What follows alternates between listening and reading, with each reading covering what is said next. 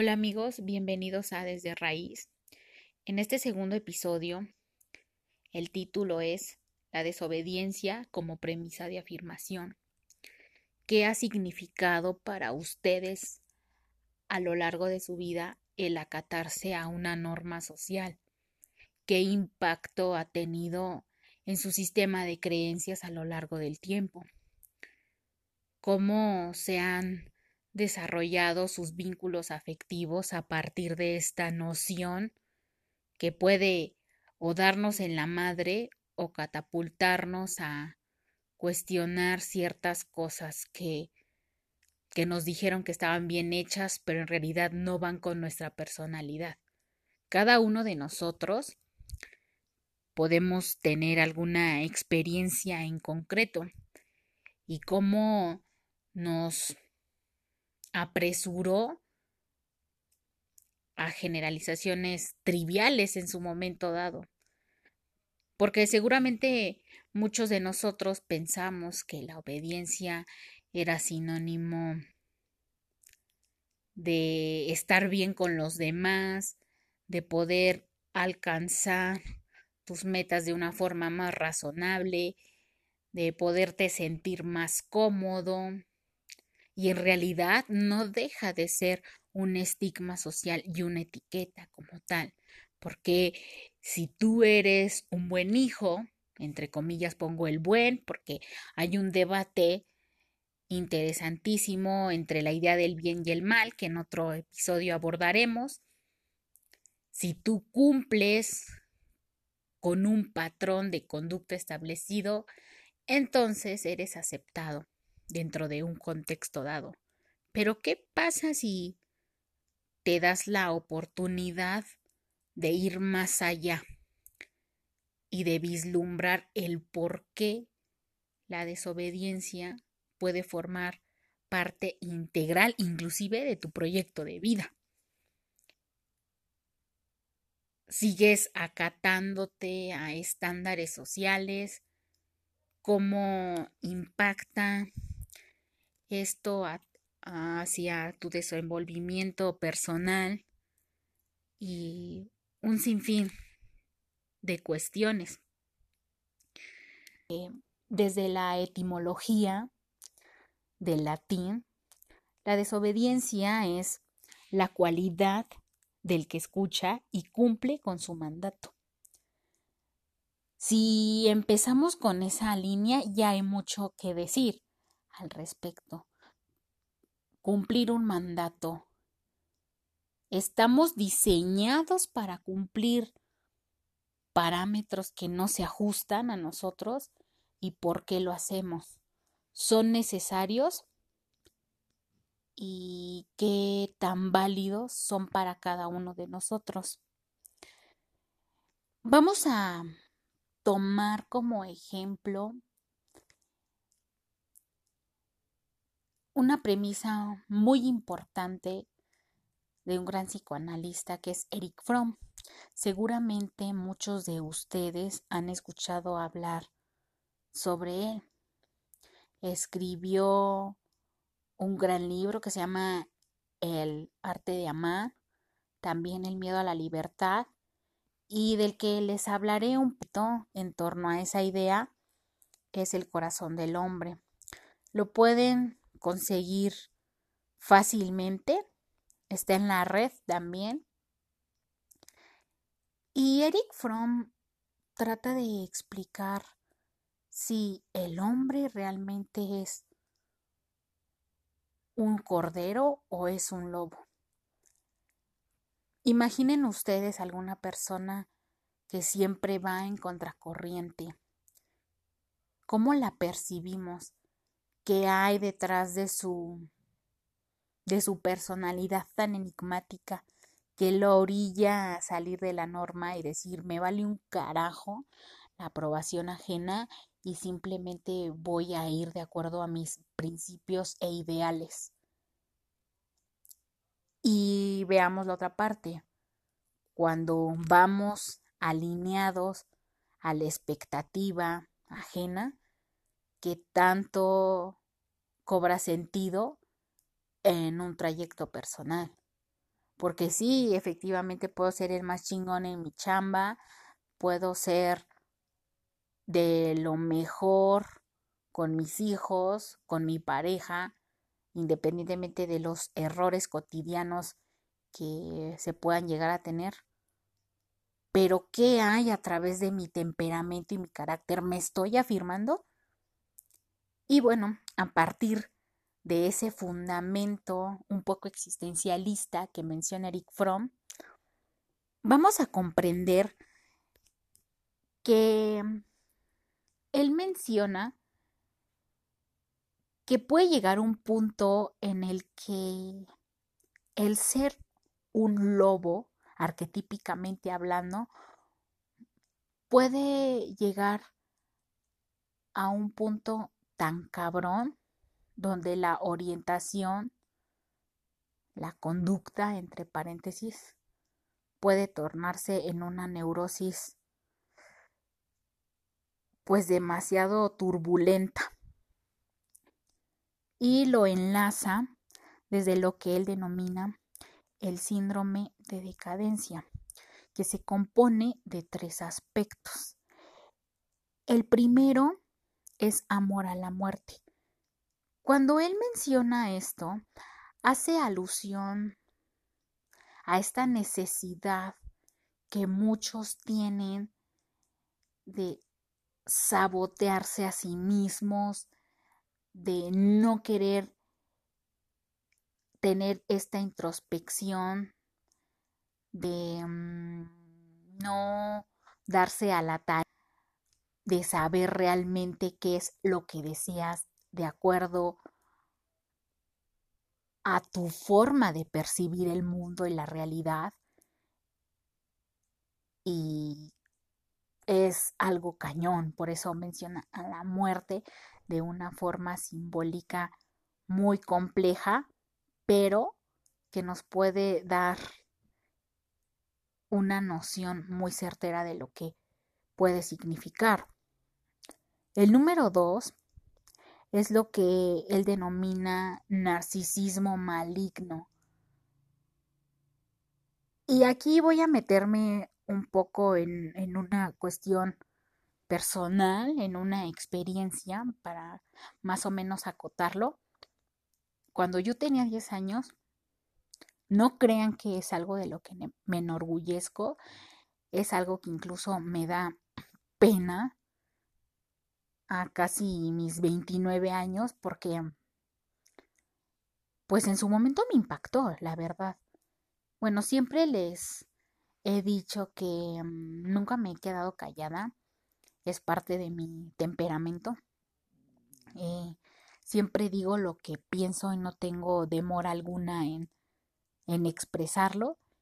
Y hubo un altercado en el salón de clases porque yo estaba muy respondona con el maestro. Era evidente que él nada más buscaba el menor pretexto para sacarme del salón y todo porque yo se lo daba. Entonces, ese día mm, no recuerdo muy bien, pero yo le saqué la lengua, le respondí de una forma muy grosera y entonces vino el castigo que fue una suspensión.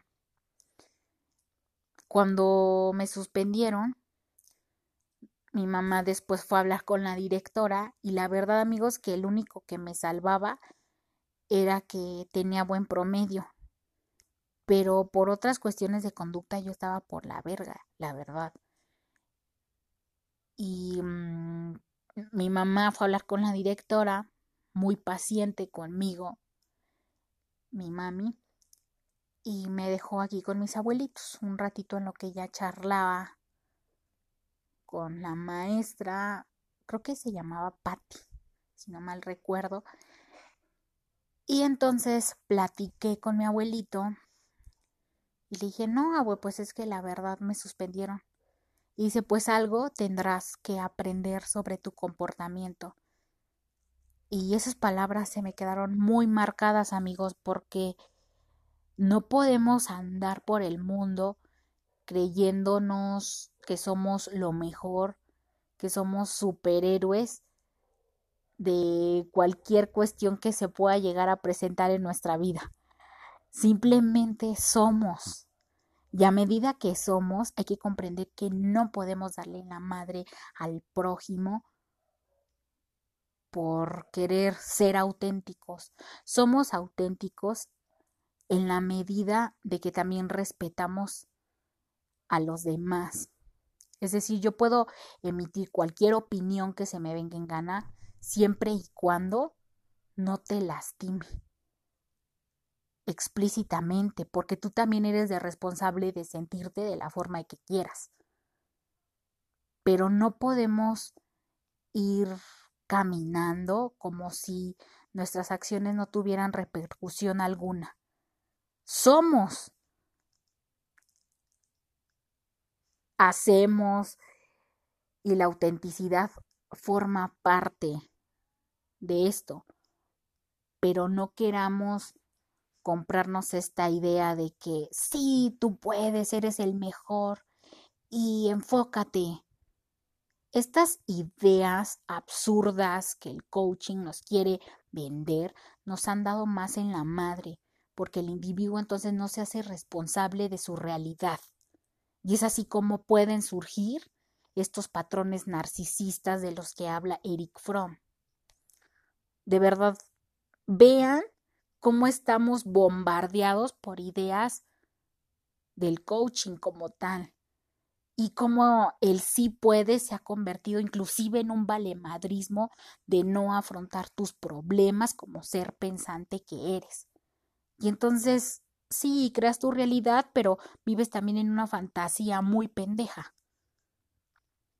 Y ahí es cuando puede llegar esta idea de un ego tan inflado que no puedes ni siquiera después aterrizar. Y, y si logras aterrizar, aguas porque los putazos se te vienen con todo.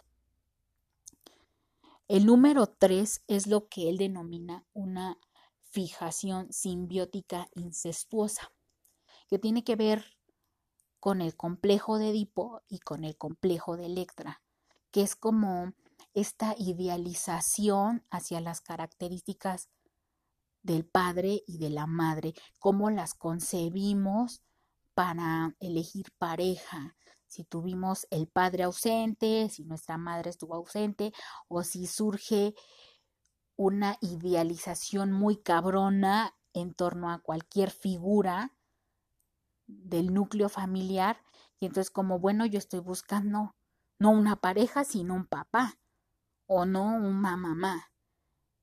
Y es cuando esta simbiosis no nos, no nos ayuda en lo absoluto, porque más allá de eso, no nos damos el tiempo de asimilar que no debemos crear los mismos patrones que ya tuvimos y que al contrario tendríamos que remediar eso. Si se dan cuenta, con este síndrome de decadencia que ya mencioné, puede surgir inclusive la afirmación de Thomas Hobbes en el Leviatán, donde decía que el hombre es malo por naturaleza. ¿Y en realidad lo es, amigos? Yo personalmente pienso que no. Y ahí concuerdo con Eric Fromm, que no es necesario ver las polaridades del blanco y el negro, simplemente es una dualidad. Así como somos corderos, somos lobos, así como creamos, también podemos destruir. Y no me refiero a esta onda de toxicidad que también esta palabra, híjole, me, me, me conflictúa mucho, que también utilizan mucho los, la banda, los vatos que están metidos en todo eso del coaching y toda esta onda de la nueva era, que lejos de poder facultar al individuo para decir, hey, tú eres esto y lo otro, asimílalo, trabaja con ello. No, no, no, tú suprímelo y tú puedes. Ajá, y el tú puedes, entonces, ¿en qué se convierte? en una necesidad de crearte un espejismo constante que ni siquiera después tú puedes asimilar cómo quitártelo de la puta cabeza y te crea unos trastornos emocionales que ni te imaginas. Mencionándoles mi experiencia personal, piensen en alguna que los haya marcado así. ¿Cómo los hizo crecer o más bien afirmarse como seres humanos? Dentro de lo que se denomina el principio de individuación, también de Eric Fromm, que eso viene un poco en ética y psicoanálisis, así se llama su obra también, otra. ¿Cómo ha determinado esto mi carácter, que también es una premisa importantísima del carácter? Y cómo ha limitado mi vida en cuanto tal si la desobediencia es una proeza para muchos y para otros no lo es, ¿qué sentido le da a tu accionar cotidiano? Por otra parte, Fromm menciona lo que es el síndrome de crecimiento, que también lo enmarca en, tres enunciaciones que es uno, el amor a la vida, dos, el amor al hombre y tres, la independencia. Puede sonar muy romántico este pedo e incluso una onda muy a la sociedad de, de Tomás Moro en Utopía, pero más allá de eso, yo creo que refleja el poder del ser humano por encontrarse a través de su validación personal. Yo creo que va más en ese sentido. Y cada uno de nosotros hemos tenido la oportunidad de crear espacios donde nos hemos sentido muy cómodos y hemos tenido que ir en contracorriente. Porque algunos de ustedes me pueden decir, no, nunca he sentido que, he ido en otra dirección porque he obedecido, he acatado bien las normas, me porto de acuerdo a lo que se estipula, pero piensa tantito en algún momento de tu vida donde tuviste que cuestionar, donde tuviste que asimilar qué carrera tenías que elegir, qué trabajo te hacía sentir bien y donde te tuviste que separar de algunas personas. Ojo, no lo estamos viendo desde el punto del ego ni nada de estas ondas este, pseudo psicológicas que a veces se mencionan. Lo estamos viendo desde un punto de vista existencialista. Entonces estos acontecimientos seguramente te han marcado. Yo estudié economía, amigos, y, y siempre me había. Pero bueno, por una u otra razón escogí economía. La disfruté en su momento. Claro que tuve altibajos como todos los estudiantes, pero la disfruté. Pero siempre tuve esta como noción de mm, no es del todo lo que yo quiero, pero bueno. Entonces pasó un tiempo. Algunos de ustedes saben que, que di clases que pienso retomarlo en cualquier momento de mi vida, en prepa y licenciatura. Y cuando estuve en prepa conocí a una persona que, que fue maravillosa en el sentido que me permitió comprender qué era lo que realmente me incitaba a crear un proyecto de vida. Entonces me fui adentrando en la psicología, decidí forjar un camino para ser psicoterapeuta y ahí voy poco a poco. No ha sido fácil, me he encontrado con muchas trabas y no lo digo como una proeza personal, simplemente para decirles que a veces podemos encontrar en el camino pequeñas afirmaciones que pueden darle un contraste muy significativo a lo que hemos validado. Y es ahí cuando entra la desobediencia porque nos dicen, tienes que hacer esto para toda la vida, tienes que formarte este criterio para que te vaya bien, tienes que comportarte de tal forma para que seas aceptado y no se te cierren las puertas. ¿Y estamos de acuerdo en esto? Yo creo que no, porque vacilamos entre el ser y el estar complaciendo a los demás. ¿Y cuántos de nosotros hemos perdido a veces la brújula por esto? Entonces, con esto que nos menciona Fromm, desde un punto de vista del psicoanálisis, pensemos en personajes emblemáticos que le han dado un giro muy controversial a momentos históricos muy, muy cañones. Se me viene a la mente las guerrilleras sandinistas en Nicaragua como la gran Arlen Siu, un emblemático Ricardo Flores Magón que fue un férreo opositor al régimen porfirista, un poeta encumbrado como Víctor Jara, que nunca se cayó y luchó a favor de la democracia en Chile y sufriendo los pormenores de, bueno, no los pormenores, las grandes atrocidades del régimen fascista de Pinochet y Kate Midlet dándole una vuelta radical al feminismo y reivindicando la estructura radical